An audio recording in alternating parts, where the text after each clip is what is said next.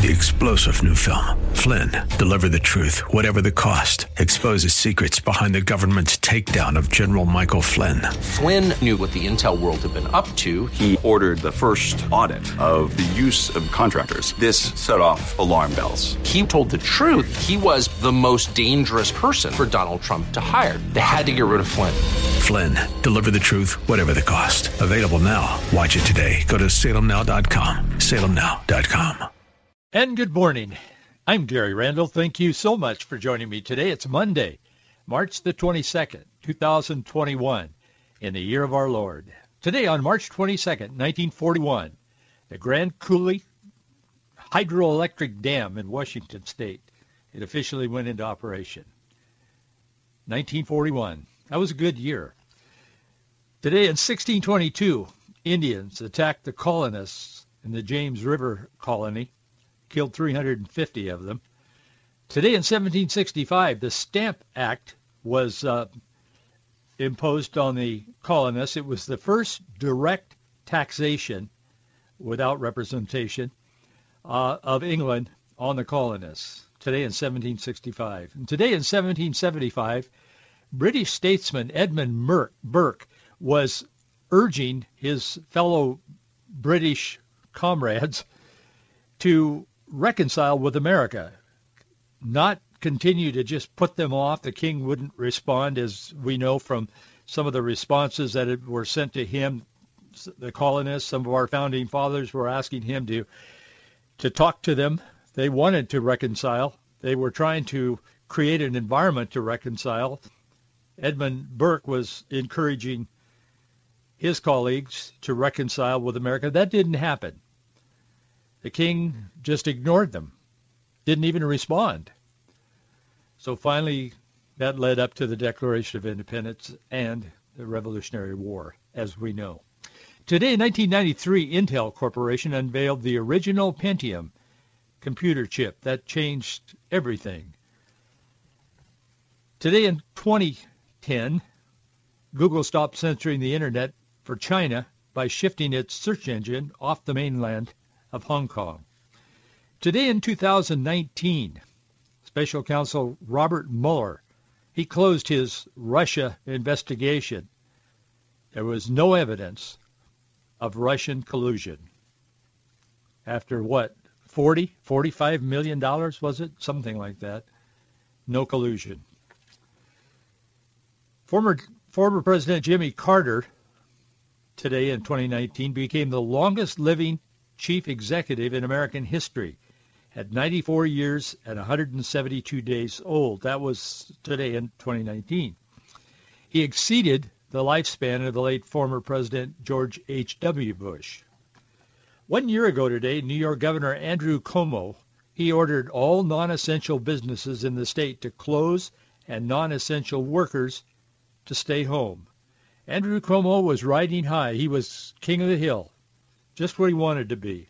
On television every day, putting on a little theater, a little stage play. In fact, he ended up winning an award from the Academy, the Hollywood Academy for it. It's not going so well for Andrew now. They've turned on the light and pulled back the veil. And all the stuff that he was doing, including being inappropriate with a number of women, apparently, and all the rest of it, he was so full of himself, he thought he was above it all. And now even his own colleagues are calling for his resignation as the governor of New York. One year ago today, Kentucky Republican Rand Paul, he became the first member of the U.S. Senate to report testing positive for the coronavirus. And today, Pat Robertson, the 700 Club, Pat Robertson, 91 years old, today. President Joe Biden's administration is saying they're going to spend $86 million to house migrants crossing the southern border, going to put them in hotels, brand name hotels. New report wasn't intended to be released, but it leaked out. About 1,200 migrant family members will be housed in these hotels, part of a contract that's been awarded by the administration. We learned that on Saturday. Illegal border crossings have surged since Biden took office, and the detention facilities, well, they can't hold anymore. They talked about Trump, and now he abused the people at the border by overcrowding the detention facilities. We're looking at that and exponentially more now. Same thing. The problem has been exacerbated by Biden's policies or lack of them. He's basically opened the border. Last night he was declaring the border is closed, the border is closed, but it's not. Overnight, overnight, a thousand people came across that border that the Border Patrol know about. The hotels are reportedly going to be in Arizona and Texas, and they'll uh, they'll have this contract that they will be able to uh, to use, you know, to extend if he wants to do that. So we're looking at some very, very interesting times ahead for immigration, as we call it in America, because it is totally out of control. In fact, there's a story out there from Washington Post uh, over the weekend that Biden administration is considering, in fact, they've requested airplanes to fly migrants from the border, put them in an airplane and fly them up to the Canadian border in the United States, but up to the border, so and start dropping them off in towns and cities along our northern border for processing. This new spike in a number of families and children crossing the Rio Rio Grande into uh, particularly South Texas, it's just overflowing. It's totally out of control. So he's going to take them up to the Canadian border and put them in our cities along, I guess, Bellingham or north in Washington state. I mean, just look across the map, and some of you are listening as I speak. They're going to be dropping them into your towns along the Canadian border, north part of the United States, and um, they'll be processing there and them there and letting turning them loose into the communities. And so the border agencies have confirmed that that is what Biden is doing now. Is he's requested the airplanes. This was overnight uh, this weekend. The air transport plan is the largest uh, or the latest measure in the Biden administration scramble to try to figure out what to do. He doesn't seem to know what to do. And they keep calling it as lately as last night. Biden administration officials were saying, well, we don't think it's a crisis. We think it's a stressful challenge. It seems like the left always plays with words. They always, they know that words matter. And they will redefine words, use words to grossly mislead people. And if they're called out publicly on it, I'm talking about the secular progressive worldview. I'm not talking about politics. I'm talking about who we are as people and what we believe. The Bible says from the abundance of the heart, the mouth speaks. Who we are. And the secular progressive worldview stands in absolute contest with God's Word. It opposes most everything that is taught to us as truth in God's Word. So it's not hardly a stressful challenge. But if they're cornered, they would say, "Well, of course, yeah, it's it's a it's a crisis. I mean, if you want to call it that, that's the way they respond. That's the way that worldview responds. So these mar- these migrants are getting are getting not only hotels in the south, but they're now being flown up to the northern cities to be released there. And if that weren't enough, oh, I'm not suggesting these people aren't people that are loved by God. They are. And they should be cared for. The Bible is very clear on that. If these people are brought in or allowed to just walk in across the border, and that's exactly what's happening now, George Soros is rejoicing. He is because he's he doesn't pray, I'm sure, but he's hoped for this, and he spent billions of dollars to get to this point, and we're here. Our borders are collapsing as we speak because of the policies of this administration. But Fox News confirmed yesterday that Border Patrol agents on the Rio Grande Valley sector have begun to process and release illegal border, crossers who claim asylum without even issuing a notice to appear. What that means is what they've been doing in the past during the Obama administration. Trump cut that off. I mean, he stopped that. But what they were doing during the Obama Biden administration, they would catch them and release them, catch and release. You heard that phrase a lot. They would catch them and process them and take their name at least. I don't know what other information they were able to get, but then they would give them a court date. It was a joke because these people didn't show up for the court date. I mean, why would they? Nobody did anything to them, so they didn't show up for the court date, but they were at least issued a court date. Now, as I said, Fox News confirmed yesterday afternoon that the patrol agents have been ordered. They don't want to do this. They want to do their job. But they have been ordered to just catch them, take them into custody, and release them without even scheduling a court date for a hearing. It's an unprecedented move. It places the responsibility then of seeking asylum on the migrant. So it's up to you to go get a court date wherever you're going to end up in America and be processed. They're not going to do that, and the Biden administration knows that. But Fox News said multiple Border Patrol agencies confirmed that that is now, as of this weekend, the new process. Well, I'll tell you. Did you see, you probably did see that little clip of a video of Joe Biden, President Biden, trying to run up the stairs of the airplane. I mentioned it on Friday. But I, it played just incessantly over the weekend. It's kind of amusing, but it's it's sad. He's trying to look healthy. He's trying to look vibrant. I mean, I understand what he's doing. But he started up those steps, and if you haven't seen it, it, it just, I would play the clip, I suppose, if this were a television program, but it's sad. He started to run up the steps. He trips, and he gets up immediately. This is on that long, you know, uh, stairway that they roll up to the to the uh, Air Force One, the presidential plane. And he tries to run up there. He trips and, and falls, kind of, and he jumps up, he gets up real quickly on the stairs, and he starts again. And just in just a matter of seconds, he falls again and then he jumps up and he takes off again, trying to sort of run up the steps, and he completely falls, turns and falls on his back on the steps, grasping for the rail, and he finally then takes one, you know, a rail in each hand on the walkway, the stairway, and makes it on up into the plane.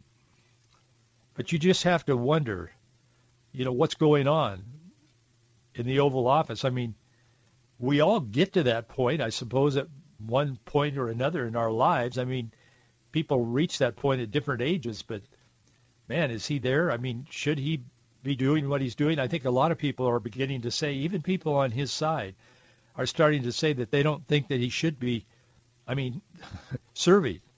I mean, Democrats are starting to kind of question this now. But then, then you hear what he said in Atlanta. He and Kamala Harris, the vice president, went down there to sort of, well, to meet with Asians and to show their support for Asians. And uh, again, I have a lot of Asian friends. Please don't misunderstand me if you don't listen to this program. Yes, we've built churches in Asia as well, just like Central America and uh, Africa and all over the place. I've worked with those folks, lived with them, built churches, prayed with them, rejoiced with them. I, I know the Asians. But they're trying to make our president is, is trying to confirm the fact that that young guy that went to those massage parlors and shot a number of people, it's a horrible tragedy. And they are determined to make that a hate crime. Maybe it is a hate crime. I don't know, but they don't know either. The authorities in Atlanta are saying they don't know what this guy's motives was. But he has admitted he was sexually addicted, meaning he was going to those massage parlors for sex all the time. He'd been in there before. But they're not wanting to make this a very problemed young man who, by the way, was involved in youth ministry in his church, of all things. Not sure what church it was, but I heard somebody reporting on that over the weekend as well. That's another very sad part of this story. But the people he killed were Asians. Apparently, all of them were. But the our president and, and the left in America is determined to make that a hate crime not a problemed young man who desperately needed help. I'm not saying he, sh- he should be vindicated at all. He should be processed by the law, and he will be, and he won't be vindicated. But they are trying to make this, they're trying to seize this, to make this a hate crime because hate crime is what they want, they need to move their agenda forward. So they're in, in Atlanta and they're meeting with the Asian community, and the Asian community is obviously and understandably very upset and grieving. And they're afraid probably that this is a hate crime because that's all they hear out of Washington, D.C. So Joe Biden and Kamala Harris are there, and Joe Biden starts to talk and he's the first, almost the first thing he says is, you know, he said, I'm not smart enough to be addressing all of this, but he said, the vice president is smarter than I am. And she should be addressing these issues. Now, I understand what he was trying to do. He was trying to connect her Asian ancestry, which she is part Asian, to the Asian community. But he went on then to talk about, he said, Americans are, are, are, are filled with racism and xenophobia. And he said, unfounded, he said, we're claiming all of these allegations. They're backed by science. And we need to get to the bottom of this. And we must purge ourselves of this xenophobia, racism, and on and on and on. And then he admits again, he said, Harris is smarter. And he said, President Harris should be talking to you. He called her President Harris. Now, I'm not Einstein, but even I know the difference between President Biden and Vice President Harris. Clearly, there's discussion about Harris stepping in to become president of the United States. I've said that before, but it just it never ends these guys just keep rolling with this, and he is cognitive, cognitively uh, uh, impeded enough to where it just is a kind of a slip of the tongue, I guess. And he keeps bringing this up, and he keeps referring to her. I don't think it's purposeful. I think it's, I mean, maybe it is. I don't know. But it sure is odd that he keeps referring to her as President Kamala Harris and President Harris and all of this kind of thing. I don't know, but I'll tell you, we live in uncertain and troubling times, but our lives are built on the solid rock of Jesus Christ. If we're a Christian, if we're not, we're in trouble.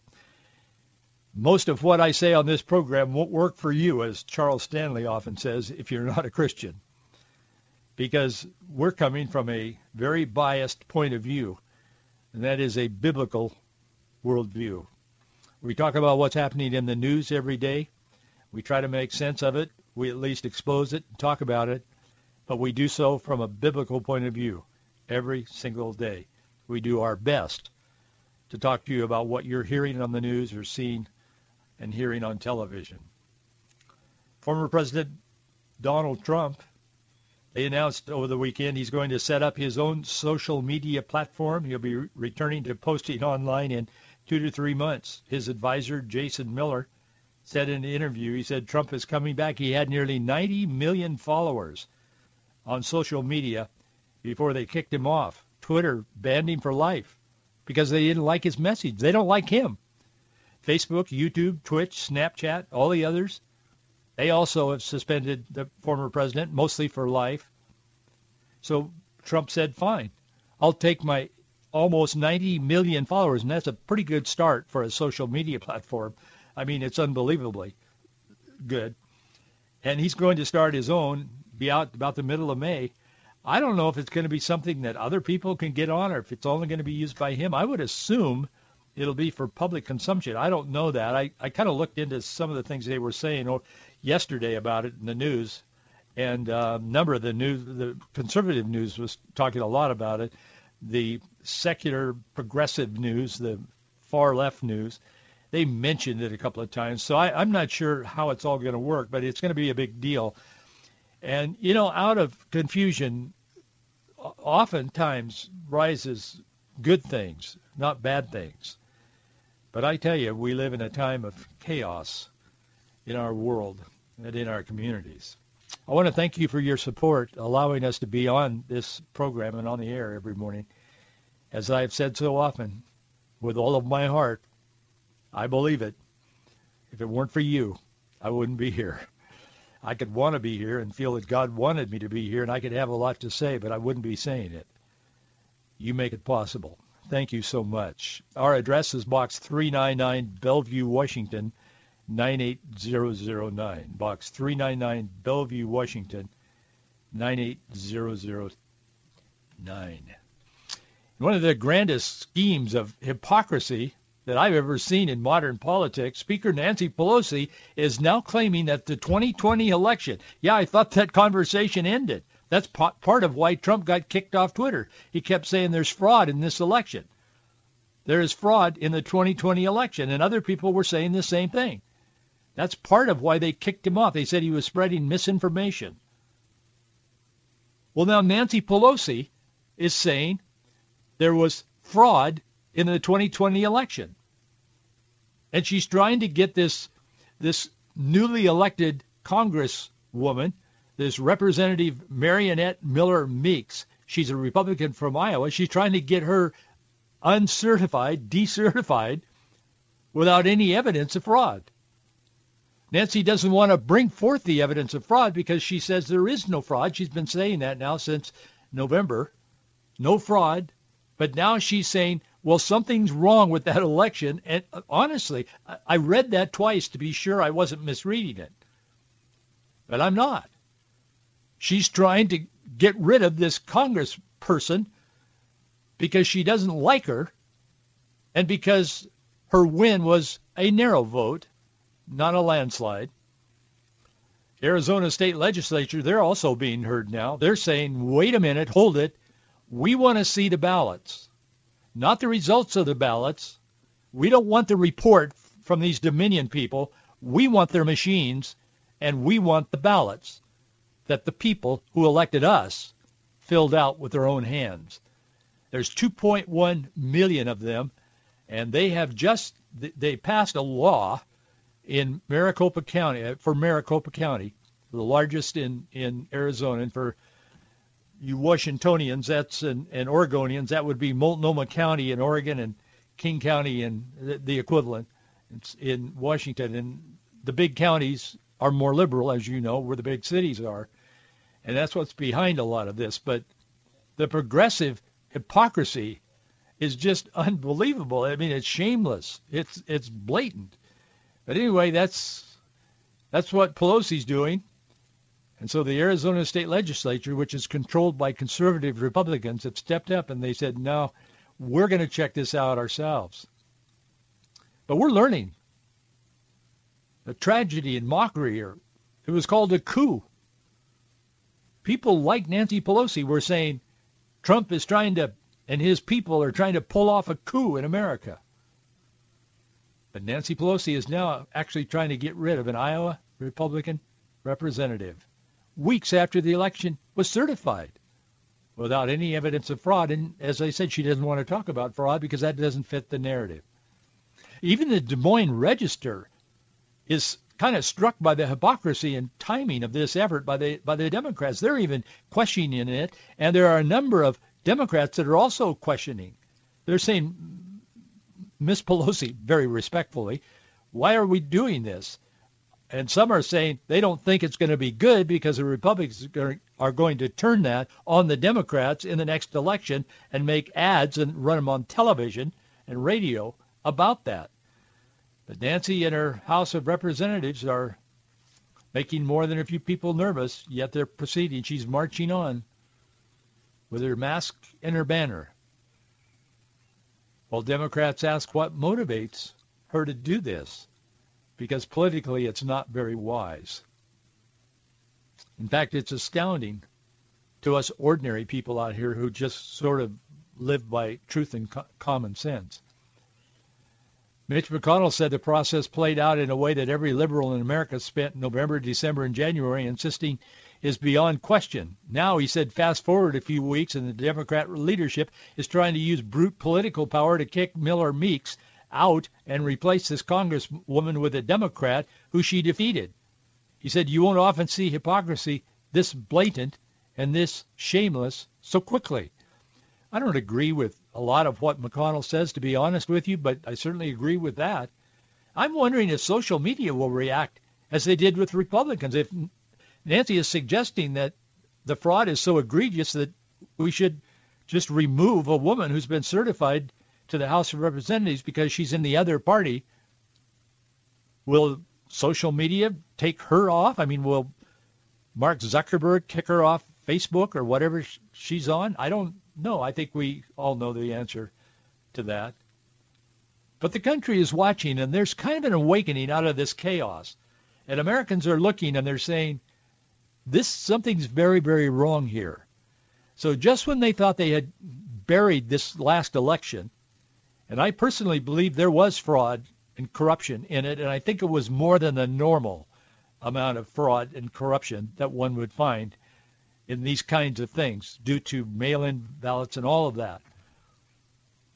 But now America's watching, and who knows what can come out of the chaos and the confusion around this last election. I'm not suggesting that anything like a presidential election will be overturned. I know there are those that are saying that. I don't believe that's going to happen.